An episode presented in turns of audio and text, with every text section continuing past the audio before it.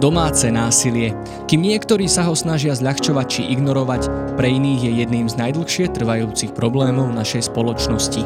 Nech už je však náš osobný postoj k nemu akýkoľvek, smutným a bohužiaľ dokázaným faktom je, že násilie v rôznych podobách sa odohráva za dverami tisícov slovenských domácností. Ale čo o ňom vlastne vieme? A chápeme skutočne podstatu mnohých problémov, ktoré sa s ním viažu? Aby sme priniesli dostatočne komplexný obraz o celej téme, pripravili sme si pre vás trojdielnú minisériu s názvom Psychológia domáceho násilia. V prvom dieli budeme hovoriť o jeho páchateľoch. Kto sú títo muži? Čo ich formuje? Dokážu reflektovať a kontrolovať svoje správanie? A dokážu sa zmeniť? Aj na to nám dnes odpovie psychológ, metodik a tréner skupinových programov pre mužov, ktorí sa dopúšťajú násilia v blízkych vzťahoch, Robert Vavro. Počúvate hm, podcast internetovej linky dôvery ipčko.sk. Moje meno je Marek Franko.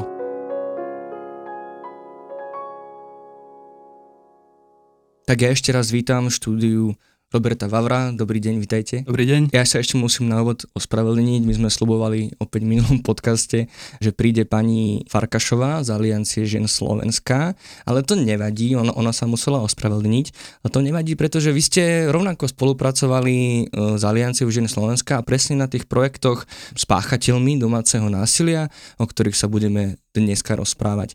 A rovnako ešte musím teda na úvod povedať, že asi budeme často hovoriť o páchateľoch ako o mužoch, aj keď to teda vôbec nie je pravda. Páchateľkami domáceho násilia alebo násilia v partnerských vzťahoch môžu byť aj ženy, ale keďže asi stále, a to je vlastne moja prvá otázka, že väčšinou sú tými páchateľmi muži a väčšinou teda sú obeťami ženy a detí, tak budeme o tom hovoriť takto. A je to teda správny predpoklad, že stále je najviac toho násilia v takejto rodinnej konštelácii? Um, takže za, zachádzame na začiatku trošku do tých pojmov a to je naozaj tá relevantná alebo dôležitá téma tých pojmov, ktoré sa používajú v tejto oblasti je veľmi veľa.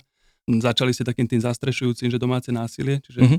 viac menej všetko násilie, ktoré sa odohráva v domácnosti za tými zavretými dvermi.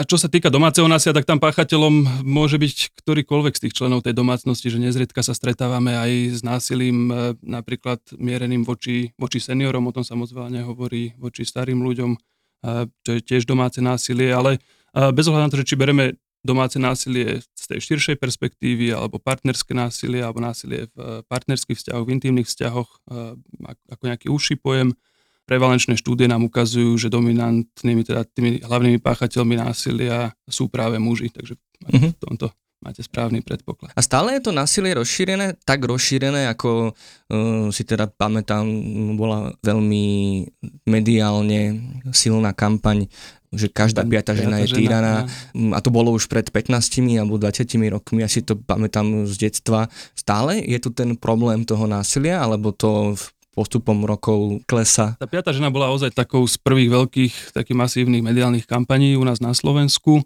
a teda vychádzalo sa e, z dát, ktoré hovorili, že približne 20% teda žien e, počas svojho života zažije, zažije násilie, e, veľakrát násilie práve od, od svojho najbližšieho partnera alebo ex-partnera. Je to veľmi ťažké sa rozprávať o tom, že aká je tá, tá skutočnosť, že koľko toho násilia je, pretože už teraz definície pojmu, keď hovoríme o, o násilí v intimných vzťahoch, partnerských vzťahoch alebo domácom násilí, to násilie je skryté, čiže je tam veľká, vysoká miera latencie u tohto násilia. Čiže ťažko povedať, e, aké sú tie úplne reálne čísla. Ono dokonca, čo sa stalo, tak e, neskôršie štúdie ukázali, že tá prevalencia násilia je vyššia ako tých 20%. A otázka je, že či sa teda miera násilia zvýšila, alebo či len tým, že sme o tom začali viacej rozprávať a detabuizovať túto tému, e, tak viacero ľudí ochotných uvádzať nejaké skutočné reálne údaje o tom. Čiže my presne nevieme, ale údaje sa pohybujú medzi tými 20, dokonca až 50 percentami, čo sa týka žien, ktoré v priebehu života zažijú násilie.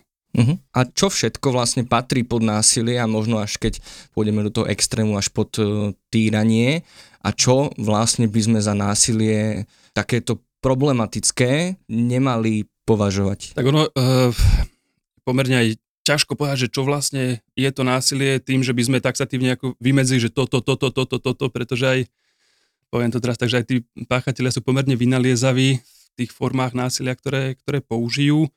Ono všeobecne hovoríme o tom, že je to, mm, je to aká, akékoľvek správanie, ktoré je znevažujúce, ktoré je využitím nejakej svojej dominancie, prevahy, sily, či už teda fyzickej alebo aj inej, lebo keď sa bavíme teda o, o násilí, partnerskom násilí alebo násilí na ženách, tak nehovoríme teda zďaleka ani o, len o tom fyzickom násilí, čo samozrejme máme aj v trestnom zákone potom premietnuté do nejakých skutkových podstat trestných činov, že tam môže byť nejaké, nejaké ublíženie na zdraví a tak ďalej.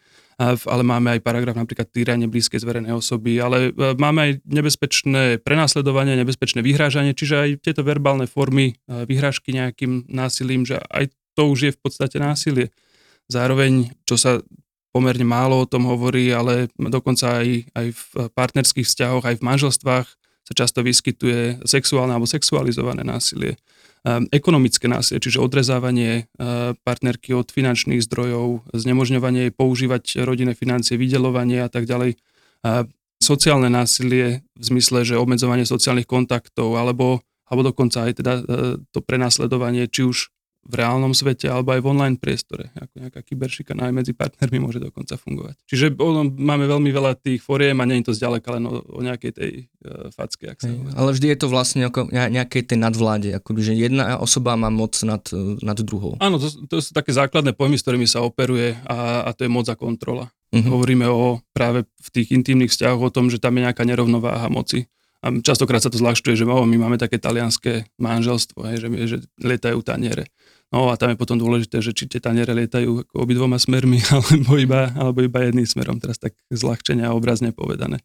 Že to, čo vidíme, tú dynamiku toho násilia, tak veľakrát je o tom, že, e, že si jeden z tých partnerov, teda bavíme sa vo všeobecnosti, teda najmä o tých mužoch, e, že si vytvorí nejakú dominanciu e, má moc, kontroluje situáciu, určuje pravidlá, vynúcuje dodržiavanie tých pravidiel, tresta za nedodržanie pravidiel, pravidlá, ktoré sú jednostranne nastavené. V každom partnerstve fungujú nejaké pravidlá, ale ten ideál je, že vznikajú pomocou konsenzu tých obidvoch partnerov. Tak poďme k tým mužom. O nich sa chceme dneska rozprávať. Vy ste s nimi pracovali, vy ste pracovali s páchateľmi alebo teda tiež není dobrý pojem páchatelia, ale teda s mužmi, ktorí používali v týchto vzťahoch násilie a boli za to neskôr odsúdení, aj vy ste s týmito mm.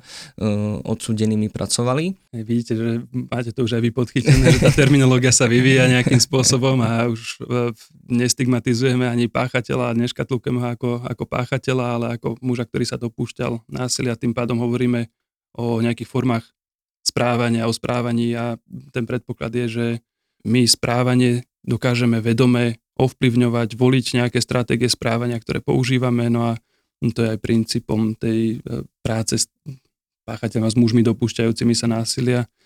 Uh, Áno, no preto, lebo pokiaľ chceme to násilie potlačiť, alebo, potlačiť, alebo teda nechceme, aby sa dialo, tak uh, nemali by sme sa zameriavať iba na obete, čo je rovnako dôležité a o tom sa budeme aj v ďalších dieloch tejto miniserie rozprávať, ale mali by sme pracovať aj s tými, s tými no opäť to poviem zle, páchateľmi, aby sa toho opakovane ďalej Ako hovoríte, uh, úplne najkľúčovejšie a najdôležitejšie samozrejme uh, poskytnúť obeti ochranu, podporu, ktorú potrebuje a tak ďalej. A tam ešte máme na Slovensku čo doháňať určite. Čiže tá podpora obete je úplne prvoradou záležitosťou. Tá práca s páchateľmi je ale tiež nemenej dôležitá, pretože mm, keď chceme násilie eliminovať niekedy na konci dňa v tej peknej, krásnej rúžovej budúcnosti, kde by násilie nemalo existovať, tak my ho nevykoreníme tým, že sa staráme o tie obete, lebo tým už len uh, ako ošetrujeme nejaké následky násilia, ktoré sa už stalo a my musíme pôsobiť aj preventívne, či už uh, teda preventívne už od, od samého začiatku, od, ako my čerpáme vzorce správania z našej primárnej rodiny, ďalej zo školstva a tak ďalej, takže tam by bolo treba veľa osvety robiť.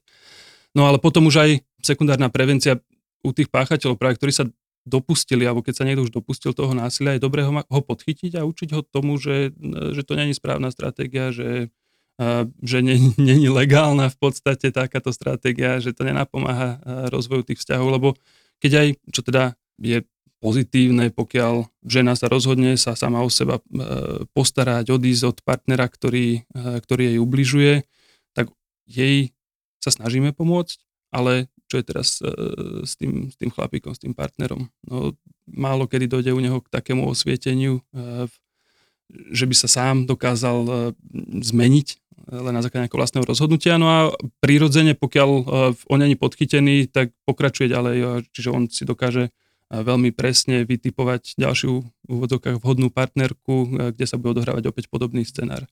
Odsedí si trest, vyjde von to, a môže, toxický človek, no. môže pokračovať. Um, odsedí si trest, povedal by som, že, že veľmi málo je tých prípadov, ktoré reálne idú pred súd, ktoré reálne, e, že tí chlapi sú, sú odsúdení, odsedia si trest.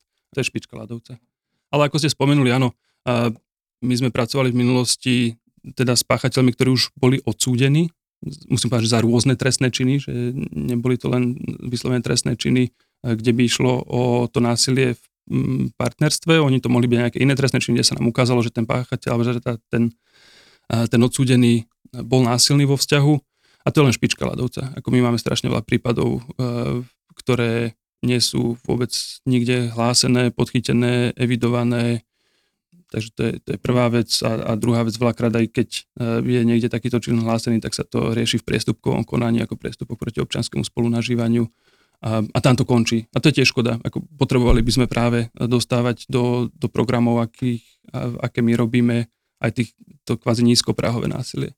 Lebo už keď niekto ako hodí sekeru po, po partnerke, prípadne podpáli izbu, v ktorej spí jeho partnerka, to už sú ako e, pomerne závažné veci. Tam už aj k tej, e, tej náprave, či môže dojsť alebo nemôže dojsť, je dosť otázne a bolo by tak na dosť intenzívnejšiu prácu bolo by fajn, keby sa podarilo pracovať práve s mužmi, s páchateľmi, kde, kde tá šanca na nápravu je oveľa vyššia, to je práve to nízkopráhové násilie.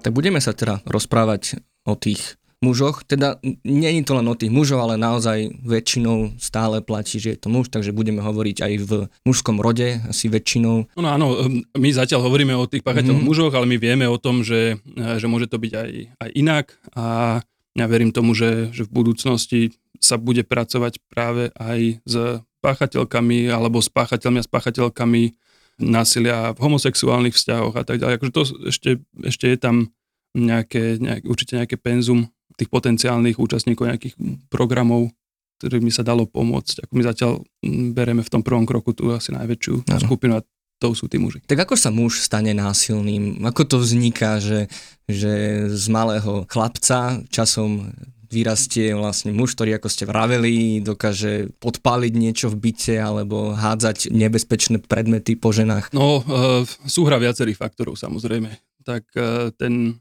malý nevinný chlapec, to, to dieťa samozrejme má oči otvorené a sleduje, čo sa okolo neho deje a vníma ten svet okolo seba, vníma svojich rodičov ako nejaký vzor, ako by malo to partnerstvo vyzerať, čiže už tam môže, e, poviem tak, že nachytať prvé nevhodné nejaké vzorce správania, keď, keď to vidí teda ako inšpiráciu vo svojej, či už najbližšej rodine, v širšej rodine. Ďalej sú to nejaké vrstovnícke skupiny, škola, je to, sú to médiá, je to celkovo nastavenie spoločnosti, e, čo spoločnosť na to hovorí, čo je OK, čo nie je OK, sú všelijaké, všelijaké vtipy o tom, sú historky, čiže ono sa to nabaluje, nabaluje, nabaluje, no a na konci dňa dojde teda k tomu najhoršiemu, že, mm, že ten chlapec, v tomto prípade už asi e, dospelý muž, začne opakovať tieto vzorce správania, ktoré sa nevhodne naučil vo svojom dospievaní a, a stane sa tým páchateľom. No. Hrajú tam nejakú úlohu aj gény, alebo napríklad e, duševné ochorenie, mm. alebo mhm. také niečo? Že je toto možno spúšťať, alebo taký ten dominantný faktor, na ktorý ľudovo povedané to môžeme zvaliť? E, nepovedal by som, že je to dominantný faktor, ale určite aj genetika hrá nejakú úlohu, alebo nejaké naše osobnostné predispozície ako nie každý sme rovnako nastavení ohľadne nejakých našich rozlišovacích schopností, nejakých kompenzačných zvládacích mechanizmov, odolnosti voči, voči frustrácii, stresu a tak ďalej. Akože v tom sme každý nejak, nejaký iný, ale určite eh, je veľmi dokonca nebezpečné zvalovať to na, na svoju genetiku alebo na to, ako ukazuje sa, že sú páchatelia, ktorí aj v detstve zažívali sami na sebe násilie alebo zažívali ho v rodine, je to faktor, ktorý je dôležitý, ale nie je to najdôležitejší faktor a nemôže byť použitý v žiadnom prípade ako nejaké ospravedlnenie e, správania, pretože každý z nás sa vedome rozhodujeme, že čo so svojím životom spravíme, ako sa správame a čo robíme vo vzťahoch. Neverím v to, že niekto je proste naprogramovaný a nedá sa preprogramovať. Uh-huh. A keď sa chce, tak sa všetko dá. Čiže toto rovnako platí aj pre preduševné ochorenia a ešte som narazil teda, že veľa ľudí si spája domáce násilie e, s alkoholom. Že to ten alkohol. No to je, to je tiež taká akože uh, výhovorka. Neviem, pijete alkohol? A ja áno. Bijete svoju partnerku? Nie. tak neviem, je to ten alkohol. Ja si tiež občas dám pohárik, ale ešte som partnerku nezbil, no dúfam, že sa to nestane. A nemyslím si, že je to alkohol. Hej ale ako je to faktor, ale keď, keď viem, že, že alkohol mi nerobí dobre, že, mm-hmm. že potom som agresívny, alebo že vyslovene len uh, potom sa nevhodne správam k svojej partnerke, no tak asi by som nemal piť alkohol. Mm-hmm. Čiže stále je to o tom nejakom vedomom Ak, áno, rozhodovaní. Však my sa vedome rozhodujeme o tom, že čo robíme, čo nerobíme. Aj keď ako do značnej miery fungujú nejaké automatizmy, ale preto je dobré uh, vedieť, identifikovať, že to, čo robím, že nie je správne. To si veľa napríklad neuvedomuje z tých páchateľov, že to, mm-hmm. že to nie je správne.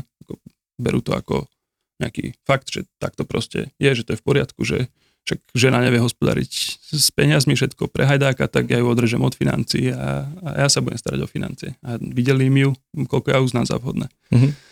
Takže uh, aj, aj toto eh, môže byť nejaký, nejaký faktor. Uh-huh. Poučky hovoria, že, alebo mudré knižky, že páchateľom násilia sa môže stať každý, že sa to nevyhýba žiadnej sociálnej vrstve, ani mm. teda veku a vlastne nie je tam nejaký jednotiaci faktor. Je teda možné povedať, že ako to začína vlastne, že kedy sa objavujú tie prvé známky násilia. Vidíme to už v detstve, alebo príde nejaký zlom možno v rannej dospelosti, kedy ten mladý muž zistí, že mohol by riešiť niektoré situácie násilím a roztočí to potom, ako sa tiež to volá špirálu násilia. No, ja si myslím, že, eh, že tam nie je nejaký jeden bod, kedy sa to celé mm-hmm. zvrtne, ale že skôr tak nejako postupne do toho ten človek vpláva. A takisto aj v tých partnerských vzťahoch, ako nadvezuje treba ten muž svoje prvé partnerské vzťahy, no a tam sa tak oťukáva, e, skúša si rôzne stratégie, čo mu funguje, čo mu nefunguje, no a pokiaľ ako jeho cieľom je nastoliť nejakú dominanciu a kontrolu a, a e, moc, tak e, možno zistí, že niektoré stratégie sú pre neho výhodné, že tým dosiahne ten svoj cieľ. A možno si to takto neuvedomuje, neverbalizuje tak, ako my tu teraz o tom rozprávame, ale on skrátka vidí, že, že mu to funguje a tým pádom má aj tendenciu opakovane používať takéto stratégie.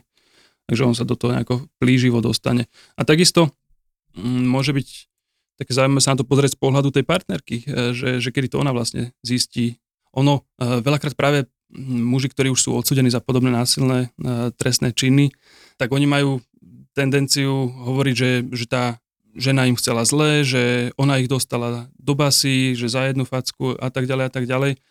My máme inú skúsenosť, opačnú skúsenosť, ako tie ženy v zásade nechcú tomu chlapovi zle. Tie ženy prekvapivo často chcú zostať v tom partnerskom vzťahu a jediné, po čom túžia, je, že aby ten muž prestal byť násilný. Oni túžia potom, aby to bolo ako, ako na začiatku. Mm-hmm.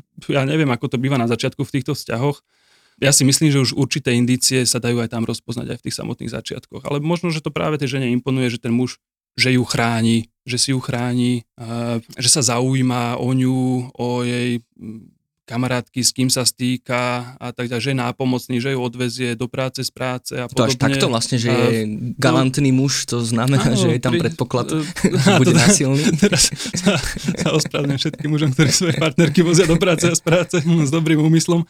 A len to chcem že môže to byť určité nejaké, nejaké indície, ktoré na začiatku tej žene aj imponovali, ale potom postupne sa to nabaluje, e, rozrastá kročík po kročiku, ona zistí, že, že vlastne nemá ten priestor na dýchanie, že nemá svoje vlastné súkromie, že, že ju muž nadmerne kontroluje, že to, čo predtým bolo, že sa zaujíma o to, s kým sa stýka, tak odrazu e, nasleduje vždy po návrate domov výsluch, s kým sa stretla, o čom sa rozprávali, či náhodou nerozprávala niečo zlé o ňom, aby poškodila jeho obraz e, na verejnosti stačí, keď sa niekde zdrží a už, už je nejaká výčitka na stole, že, že kde bola, s kým bola, žiarlivosť tým môže tiež súvisieť a tak ďalej. A to už môže pomaly prerastať aj práve do toho e, sociálneho násilia ako obmedzovanie sociálnych kontaktov a nebude nejaké prenasledovanie, čo už je teda aj, aj trestný čin. Spomenuli sme viackrát slova ako moc, kontrola. No každý chceme mať vo svojom živote kontrolu nad vecami okolo nás, možno trošku aj nad ľuďmi, chceme, aby boli predvídateľní, nechceme, aby nás prekvapovali nejakým nepredvídateľným správaním. ale tuto to vyzerá byť, že možno pre tých mužov tá moc a tá kontrola je akoby až prioritou v ich živote a že ju teda mm-hmm. potrebujú až takto uh, dosiahnuť. Uh, z čoho to pramení? Prečo akoby nevedeli akceptovať, že nad niečím proste nemajú kontrolu? No a, a to môže byť nejaká osobnostná uh, črta alebo nejaká predispozícia, uh, že sú ľudia, ktorí ako potrebujú cítiť, že, um, že majú všetko pod kontrolou a všetko zvládajú. A môže to byť, aj, môže to byť až, až nejaká, nejaká patológia, v tom vzťahu sa to tak môže, môže vyvinúť. Tam si treba dôležité uvedomiť, že rozhodnutia v partnerstve majú robiť dvaja spoločne. Tá rozhodnutia, ktoré sa týkajú ich partnerského vzťahu a určovať si hranice, ako je to úplne v poriadku mať nastavené nejakým spôsobom hranice. Pokiaľ k tým hraniciam dospejeme spoločným konsenzom, tak je to, je to úplne OK pokiaľ tie pravidla určuje iba jedna strana, tak to, tak to vôbec nie je OK. Ako mohli by sme teraz filozofovať alebo baviť sa o tom, že či ide práve u tých mužov, ide o nejakú neistotu, mm-hmm. uh, hej, môže ísť o to, že, že sú si aj neistí tým vzťahom, neistí svojimi vlastnými kvalitami a preto sa snažia uh, tú partnerku kontrolovať, aby náhodou si to nejako nerozmyslela a neodpútala sa od nich, ako môže to byť také chorobné pripútanie sa k tomu partnerovi.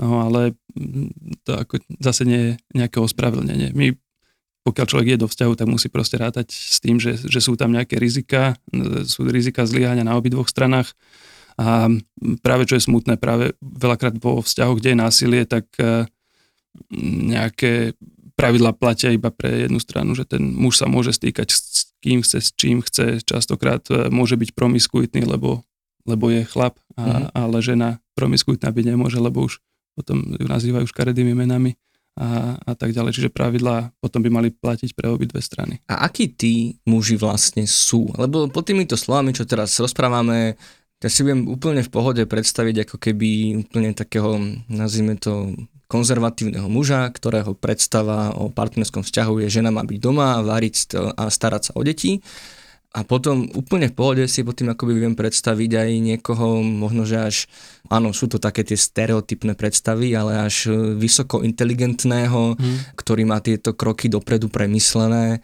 ktorý má z toho možno ako až nejakú záľubu, keď robí druhým a teda aj tej partnerke žene niečo zlé vy ste sa s nimi stretli, dá sa nájsť nejaký, akoby nejaká spoločná mm. charakteristika, že ako si tých mužov môžeme predstaviť do akej nejakej, viem, že je to škatulkovanie, ale hey. kategórie a, si A práve tu by som chcel aj povedať, že, že asi nie, lebo to nie je nejaká ich jediná charakteristika, že sa dopúšťajú násilia voči svojej partnerke mm-hmm. a ono toho násilia voči partnerke, to hovorím o nejakom správaní, no ono môže teoreticky každý sa môže takého správania dopustiť, ono reálne sa ho nedopúšťa každý, ale ako ten prierez s tými rôznymi uh, typmi tých páchateľov, či už to hovoríme teraz z hľadiska inteligencie, vzdelania, finančnej, sociálnej situácie, postavenia, profesie a tak ďalej, je to tak rôzne, že ťažko, mm-hmm. ťažko zadefinovať. To nie je jeden typ. Ako, aj tie dôvody, pre ktoré to niekto robí, alebo ten spôsob, akým to niekto robí, tie sú veľmi odlišné, ako ste povedali. Ako, u niekoho to môže byť vysoko sofistikovaná manipulácia, premyslená tri kroky dopredu,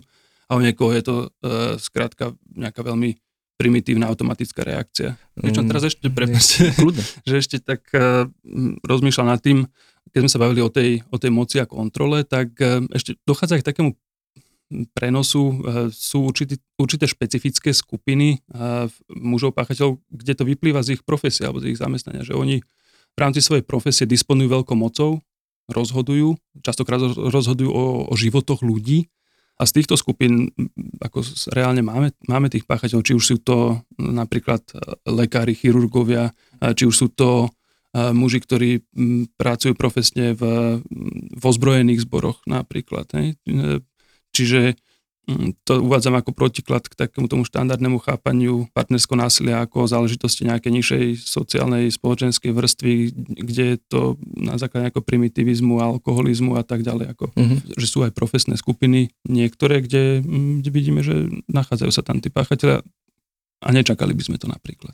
Ale k jednej z charakteristík, ktoré sa tak objavujú opäť v článkoch a médiách, patrí aj to, že tí ľudia akoby žili dvojaký život. Hmm. Že oni na prvý pohľad by to do nich nikto nepovedal, Platí to tiež, že vedia to svoje správanie veľmi dobre skrývať a na verejnosti áno, sú, ako vravili, ste, ako ste vravili, sú takí až vážení a dôstojní a v súkromí práve naopak. Práve nedávno sme mali eh, aj v odborných kruhoch túto diskusiu. Ono, keď sa bavíme o tom, že čo teda robiť s tými páchateľmi, aby sme to násilie eliminovali, tak eh, sú rôzne prístupy k tomu.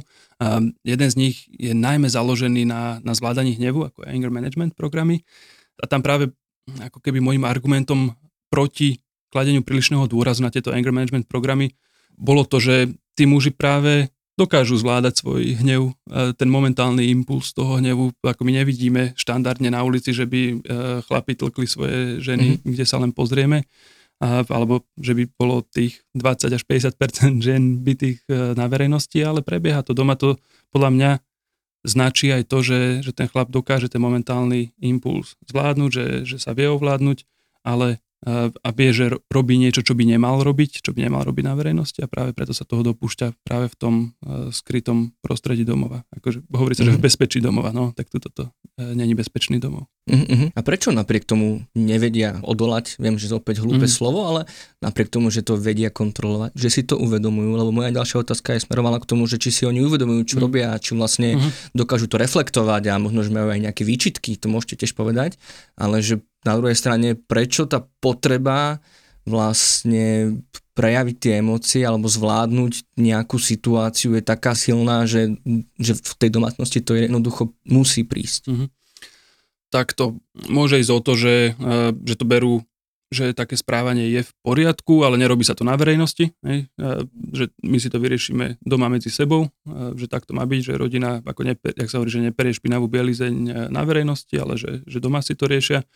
Čiže že toto môže byť jeden taký myšlienkový prúd, e, ďalší myšlienkový prúd e, toho, že, že prečo k tomu dochádza, napriek tomu, že to je skryté, práve to, že a to sa vraciam k tomu, čo ste aj spomenuli, áno, niektorí chlapi to aj lutujú, ako vedia, že, že robia zle, sami sú, sú z toho zhrození, že, že čo spravili, lutujú to, ale skrátka nahromadí sa v priebehu konflikt, môže to byť o nejaké neschopnosti zvládať konflikt, nahromadí sa toho tak veľa, že potom mm, to presiahne tú úroveň, kedy dokážu zvládať a ovplyvňovať svoje správanie a, a skrátka a zlyhajú.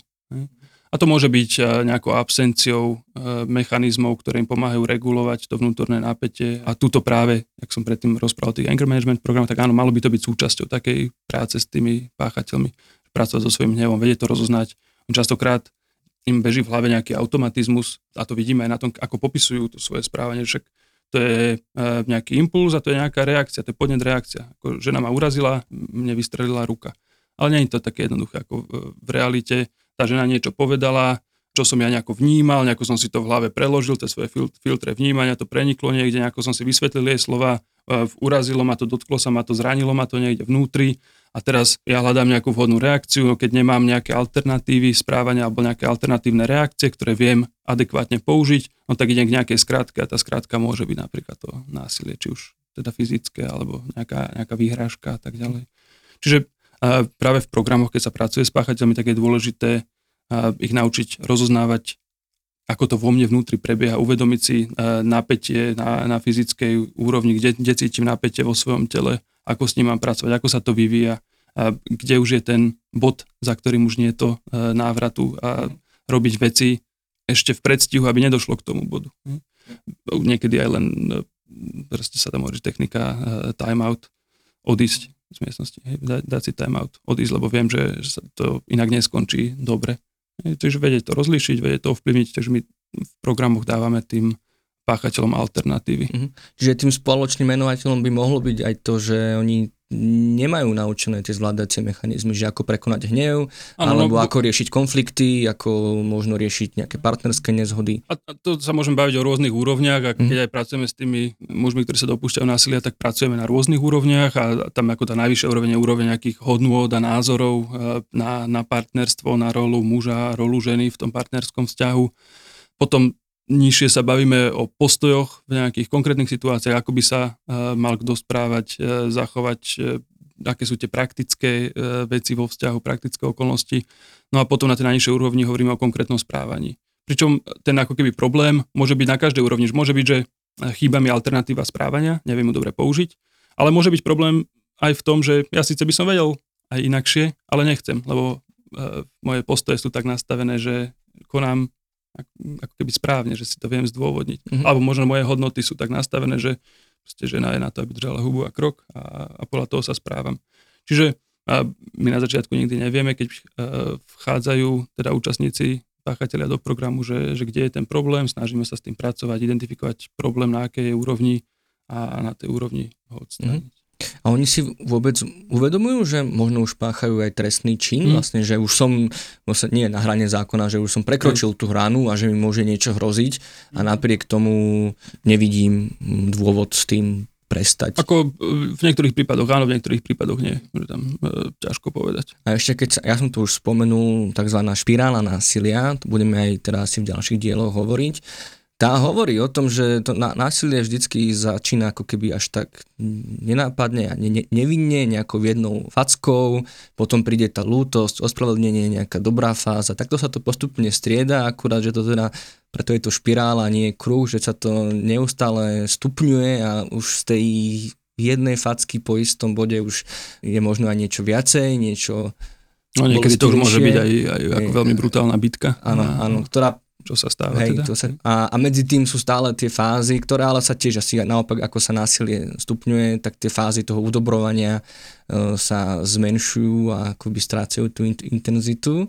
Vnímajú toto tí muži, že sú čoraz viacej agresívni, že čoraz viacej ich to dokáže nejako pohltiť, tá emócia a tie, a tie ich prejavy sú čoraz viacej nebezpečné? V väčšine prípadov si nemyslím, že by mali taký úplne, že ten reálny a racionálny náhľad na to, e, ako oni tú špirálu ne, nevidia, nevnímajú, mm. nemajú to takto uchopené, ten koncept, nemajú to takto popísané. Ale práve e, veľakrát sa stretávam s tým, že keď s takýmito konceptami pracujeme aj v priebehu programu, tak tam dochádza k tým nejakým momentom uvedomenia si, že aha, že vlastne áno, že, že takto, takto to naozaj prebieha. Alebo oni to aj niekedy spontánne popíšu, že ako to prebieha presne. A niekedy sa na tom veľmi dobre e, no, v úvodzovkách bavia. Ja to teraz aby to nebolo vytrhnuté z kontextu. Na programu, kde pracujeme s tými páchateľmi, tak tam sú momenty ako veľmi intenzívnej, ťažkej práce, tam e, niekedy je silné napätie, niekedy sú tam, sú tam aj slzy ale niekedy tam je aj uvoľnená nálada a niekedy tam je aj smiech. Oni už presne vedia, ako to prebieha a keď niekto opisuje priebeh toho nejakého násilného skutku a čo bolo potom a tak ďalej, tak sa, sa tam pochechtávajú, že a potom si je nosil týždeň kvety a kúpil si je neviem čo a tak vedia ďalej, sa lebo, v tom nájsť. Lebo sami vedia, že, že ako to chodí, že, že koľko Hej. potom utratia na kabelku a, a tak mm-hmm. ďalej, ako vedia, vedia, ako to funguje, nemajú to asi podchytené ako nejaký koncept špirály. Hej, hej. A ako oni, ako oni vnímajú okolie, ako možno vnímajú, že im niekto dohovára, ako možno mhm. vnímajú možno nejaké prvé ohlásenia na policiu, že im príde zabúchať policajt na dvere, ako to zapadá do ich videnia toho ich uh, konania. A tuto ako presne tak, že, že oni veľmi silno su, subjektívne vnímajú celú tú situáciu a majú tie vlastné zdôvodnenia, interpretácie, bagatelizácie toho celého. A oni nie sú z toho samozrejme nadšení eh, v tých prvých momentoch, keď do toho niekto začne vstupovať a väčšinou na to reagujú práve ešte uh, ďalším stupňovaním násilia, s intenzívnením násilia, s intenzívnením kontroly. Pre nich to je znakom toho, že, že asi niečo nerobia úplne dobre, keď sa to niekto dozvedel, tak sa snažia, aby sa uh, to nikto nedozvedel a robia všetko preto, aby násilie zostalo skryté. To začnú teda vnímať akoby ohrozujúce. Je to ohro, ešte viacej ohrozenie toho, ním, áno, ohrozenie toho, toho mechanizmu, ktorý, tej dynamiky, ktorý, ktorá tam funguje v tom vzťahu. Jasné. Zase viem si predstaviť, že to teda opäť stupňuje ďalšiu frustráciu a neistoty, ktoré opäť akoby vyústiujú do tej agresie. To je zároveň aj jeden z takých bodov, čo častokrát sa stretávame aj v médiách alebo v, v reakciách aj tej všeobecnej laickej verejnosti, že však, že prečo teda neodíde od neho tá žena, prečo mu nepovie, prečo to neohlási.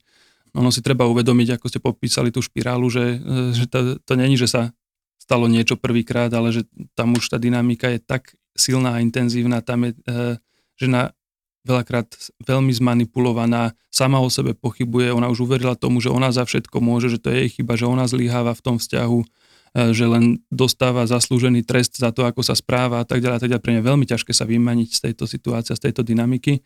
A navyše, pokiaľ sa ešte stane to, že ona už aj keď naberie tú odvahu a niekde sa ohlási a nič z toho není, ako žiaden následok pre toho jej partnera, tak vtedy vie, že vtedy, vtedy ešte len príde peklo a, a riadne peklo. Čiže ona aj keď to povie niekde povie to svojim rodičom napríklad a, a teraz tým idú tomu partnerovi dohovoriť v rámci nejakej debaty a ten sa to dozvie, že čo sa tam udialo, tak tak, tak zintenzívni to násilie, že uh, ako on sa snaží demonstrovať svojou silou, mocou, kontrolou mm, svoju dominanciu a, a zabrániť žene už len v myšlienke na to, aby, sa, aby to skúšala znova. A dokážu takíto muži upustiť od svojho konania aj bez toho odsúdenia, trestu alebo aj toho následného programu, lebo ani ten trest teda není automaticky, že im to akoby uh, si to uvedomia. Mm-hmm. Uh, dokážu možno v istej fáze zregulovať svoje správanie? Ako teoreticky áno.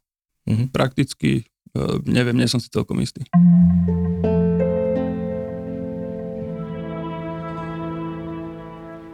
Tak ako prebieha, poďme teraz k tej vašej práci, vy ste s nimi pracovali, to sú teda skupinové programy pre, alebo teda špecificky váš, vaša práca boli skupinové programy pre odsúdených mužov nie len, ale aj za e, domáce násilie. Ako prebieha takáto práca? A opýtam sa ešte, že musia, majú to súdom nariadené, alebo je to dobrovoľná aktivita? Takto, tie programy, ktoré sme realizovali, sme realizovali s odsúdenými, ktorí e, vykonávajú trest odňatia slobody, teda nepodmienečný. Nemali súdom nariadenú účasť v takomto programe, ale boli kvázi nominovaní na základe nejakých výberových kritérií, bol im tento bod zaradený do programu zaobchádzania, čiže bola tam ako keby nejaká vyššia e, moc nad nimi, ktorá, e, ktorá ich nútila k tej účasti, zároveň ale účasť v tomto programe a v týchto programoch bola vyslovene dobrovoľná, čiže oni normálne, každý účastník podpisoval dohodu o svojej účasti v programe, kde sa teda zaviazal, že bude spolupracovať a tak ďalej. Snažili sme sa ich aj motivovať, e, v ako v ideálnom prípade zrovna nastaviť to trvanie programu tak, aby po ukončení programu e, niekedy prišlo obdobie zrovna, kedy sa bude posudzovať vhodnosť alebo nevhodnosť odsudeného na to, aby bol podmienečne prepustený z výkonu trestu, čiže mali, poviem to tak obrazne, že možno získať nejaké, nejaké dobré body alebo aj zlé body. Ako bola to, či tá ich účasť v programe bola vyhodnotená ako, ako úspešná alebo neúspešná. Boli aj e, účastníci, ktorí sme vyradili z programu, pretože spolupracovali iba formálne návonok a neboli ochotní robiť reálnu prácu a zmenu na sebe. Pokiaľ sa rozhodne, že, že nechce so sebou nič robiť, tak mu nevieme pomôcť. Ono ale, e, spomenuli ste, že či bol taký program nariadený súdom, ono sú aj možnosti v súčasnej legislatívnej úprave. E, súd sa môže navrhnúť určité e, nejaké nariadenia, nejaké obmedzenia odsúdenému a jedno z nich teda môže byť aj jedno takéto opatrenie účasť v programe sociálneho výcviku, Čiže je taká legislatívna možnosť, e, podľa mojich informácií sa teda využíva, ale v pomerne malej miere zatiaľ, ale to je určite e, cesta, ktorou by sme chceli ďalej do budúcnosti ísť, ako som spomínal predtým, že odchytáva také tiež nízkoprahovejšie prípady. Ono v prípadoch najmä, pokiaľ môže ísť o, o podmienečný odklad e, výkonu trestu alebo aj po podmienečnom prepustení a tak ďalej. Čiže v spolupráci s, s probáciou realizovať takéto programy bol určite ideál. Ako nedostať do programov len mužov, ktorí niekoľko rokov si odpikávajú trest odňatia mm. slobody. To už je pomerne závažná trestná činnosť. Hej. Ako prebieha taký program? Koľko trvá celý tento proces? Um, tak uh, ono aj v, v rámci Európskej únie sme robili takú analýzu, že podobné programy koľko trvajú, ako prebiehajú a ono to trvanie je fakt, e, fakt rôzne. E, našli sme programy, ktoré majú nejakých 12 stretnutí až po programy, ktoré majú ďaleko vyše 100 stretnutí. Ono na základe takých európskych štandardov sa hovorí, že nejde medzi 20 až 25 stretnutí by malo byť takých vhodných rozložený ten časový úsek e, na priebeh toho programu je nejaký cca rok. Dá sa robiť aj intenzívnejšie, napríklad teda s odsudenými vo výkone trestu odňatia slobody sa dá pracovať podľa môjho názoru aj intenzívnejšie. Zase s páchateľmi, ktorí sú na slobode, je dobre to potiahnuť aj dlhšie časové obdobie, pretože oni žijú ten, ten reálny život a, a vieme vtedy zbierať aj spätné väzby, aj, aj napríklad od tej partnerky, e, pokiaľ nejakú zrovna majú, že ako sa situácia vyvíja, vieme si získať ešte údaje od nejakých ďalších tretich strán. Čiže ideálne je mať toho páchateľa, ktorý je na slobode, ktorý chodí na skupinu a popri tom aj žije reálny život a má možnosť aplikovať to, čo sa naučil aj vo svojom reálnom živote. Čiže 20 až 25 stretnutí, pol roka, rok, môže to byť rôzne. Vy už ste viacero z toho naznačili, že ako to asi prebieha, čo tam mm. preberáte, ale je to len akoby o tomto, že o tej No, diskusii, že prejdete si s ním ten jeho príbeh, tú jeho uh, verziu tých udalostí a nejakým spôsobom mu nastavujete zrkadlo a akoby snažíte sa mu otvoriť tú um, možnosti, ako môže tie situácie vnímať a zároveň ho naučiť aj niečo, ako, ako reagovať inak na budúce, alebo je tam aj niečo viacej mm, ešte? Tak ono tiež, že dá sa pracovať rôznymi spôsobmi. To, čo my robíme, je teda skupinová práca. Nehovoríme o, o nejakej terapii, aj keď používame aj nejaké terapeutické prvky, ale skôr hovoríme o tom, že, že je to nejaký výcvik nejakých sociálnych zručností v našom programe. No a sú tam rôzne oblasti, na ktoré sa zameriavame, ako bavíme sa veľakrát aj, aj o tom práve, že aká je rola toho muža v spoločnosti, v, vo vzťahu, rola ženy, a v, ako by to mohlo vyzerať, malo vyzerať v, ako veľmi interaktívnou akčnou formou. Začíname najskôr viacej takými bezpečnými témami, dokonca máme nakrútené uh, nejaké krátke videoklipy, kde je zobrazené e, určité násilie, rôzne formy násilia, rôzna dynamika v tom vzťahu, čiže najskôr môžu hm, tí účastníci popisovať nejaké formy správania, ktoré sú násilím, rozoznať ich, vedieť ich pomenovať, e, vedieť ich rozlíšiť, e, môžeme sa baviť o tom, alebo rozprávame sa s nimi potom o tom, že aké, čo sa malo stať namiesto toho, aké boli alternatívy, kedy ich bolo treba aplikovať, Čiže najskôr je to také bezpečné, že bavím sa o niekom inom, ale postupne vnikáme do toho, že sa e, začneme baviť práve o nich a, a tamto prichádza tá reálna práca na sebe, e, to odhalenie toho, že ako to naozaj vyzerá počas celého programu. A sa zameriavame na to, že, že rozbijame nejaké obrany, bagatelizácia a tak ďalej. Ako ťažko popísať, je nejaká všeobecná štruktúra toho programu, ale je tam veľmi veľa práce e, práve popri tom, zachytíme toho, čo niekto povie, čo si niekto myslí, čo niekto urobil a, a tak ďalej. A pričom ako ten ideál práce zo pohľadu tých lektorov je ten, že pracuje lektorská dvojica so skupinou a v ideálnom prípade je to práve muž a žena, že títo dvaja lektory, oni dokonca môžu slúžiť ako taký príklad toho, že ako by mal vyzerať vzťah alebo profesionálny vzťah muža a ženy, ako by mal vyzerať rešpekt tom vzťahu, ako je tam rovnovážne rozdelená tá moc a tak ďalej. Čiže pracujeme na viacerých rovinách. Ideme príkladom, hovoríme, ako by to malo byť, pýtame sa e, účastníkov, ako to majú oni, ako to vidia oni, e, čo sa s tým dá robiť v ich konkrétnom prípade a tak ďalej. Pomerne intenzívna práca. A čo je cieľom, ako, alebo keď to poviem opäť trošku mm. nadnesenie, že kedy je ten človek e, úspešným absolventom takéhoto výcviku? Ako čo musí splniť, aby ste mohli povedať, že tá práca, že splnili sme, čo, čo sme chceli? Hej. A ono, tuto by som povedal, že není nejaký jeden cieľ spoločný pre všetkých, ale tu je cieľom e, práca na sebe a nejaká zmena svojho vlastného správania a v priebehu programu, ako máme nejaké indície, ale je nám to veľmi ťažko určiť, že, že kto sa ako zachová v budúcnosti alebo to predikovať. Ako my sa snažíme znížiť e, do maximálnej možnej miery riziko toho, že ten človek, ktorý už bol násilný v minulosti, že bude násilný aj v budúcnosti. Ale ako na konci dňa on sám sa rozhoduje, že či bude alebo nebude. A ten posun u niektorých je ten posun fakt, že mílové kroky, obrovský, obrovské momenty uvedomenia, aha momenty, lútosť nad tým, práca na sebe, nácvik alternatív. U niekoho to není celkom tak. A snažíme sa, ako pokiaľ si myslíme, že, že ďalšia účasť toho človeka alebo páchateľa v programe by neplnila svoj účel, tak ako tam sa snažíme aj vylúčovať dokonca tých páchateľov z programu, pokiaľ vidíme, že nenapreduje.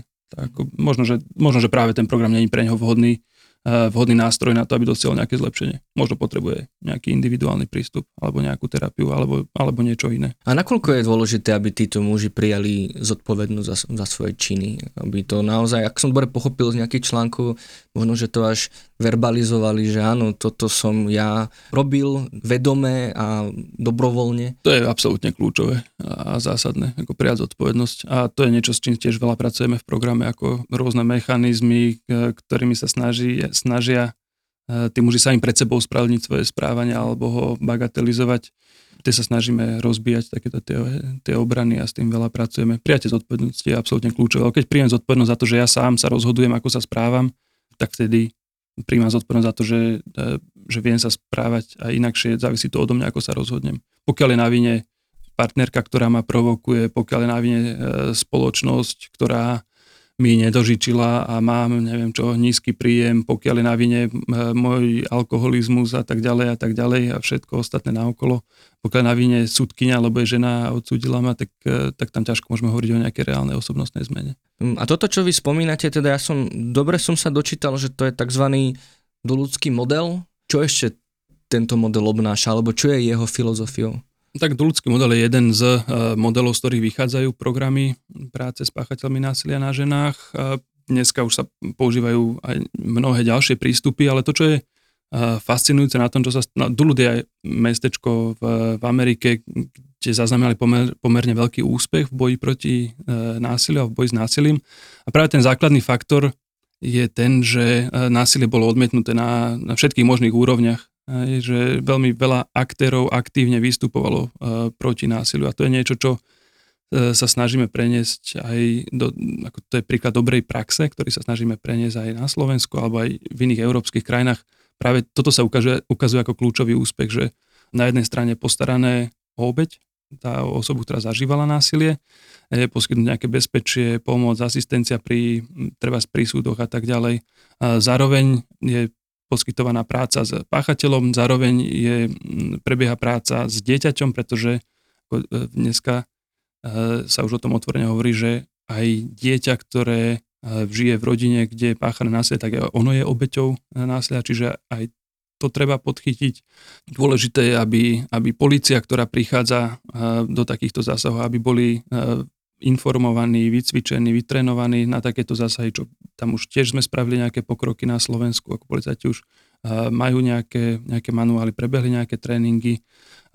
Potrebujeme, aby, aby súdy napríklad e, veľmi rýchlo konali a v súčasnej dobe, e, teda v niektorých prípadoch aj pomerne rýchlo konajú, dochádza k vykázaniam napríklad spáchateľa mimo domácnosti a tak ďalej potom sú tam, čo ja viem, napríklad e, sociálna kuratela, e, probácia, mediácia a tak ďalej, e, väzenstvo. Ako v ideálnom prípade fakt, že všetci možní aktéri sú zainteresovaní a, a riešia túto problematiku. A nie len úplne, že úzko na svojom piesočku, ale je tam ten, ten presah a spolupracujú, či už na téme ako takej, alebo aj na konkrétnych prípadoch. Takže to je inšpirácia, ktorá mm-hmm. prichádza z Dulu, ale dneska už sme samozrejme oveľa ďalej.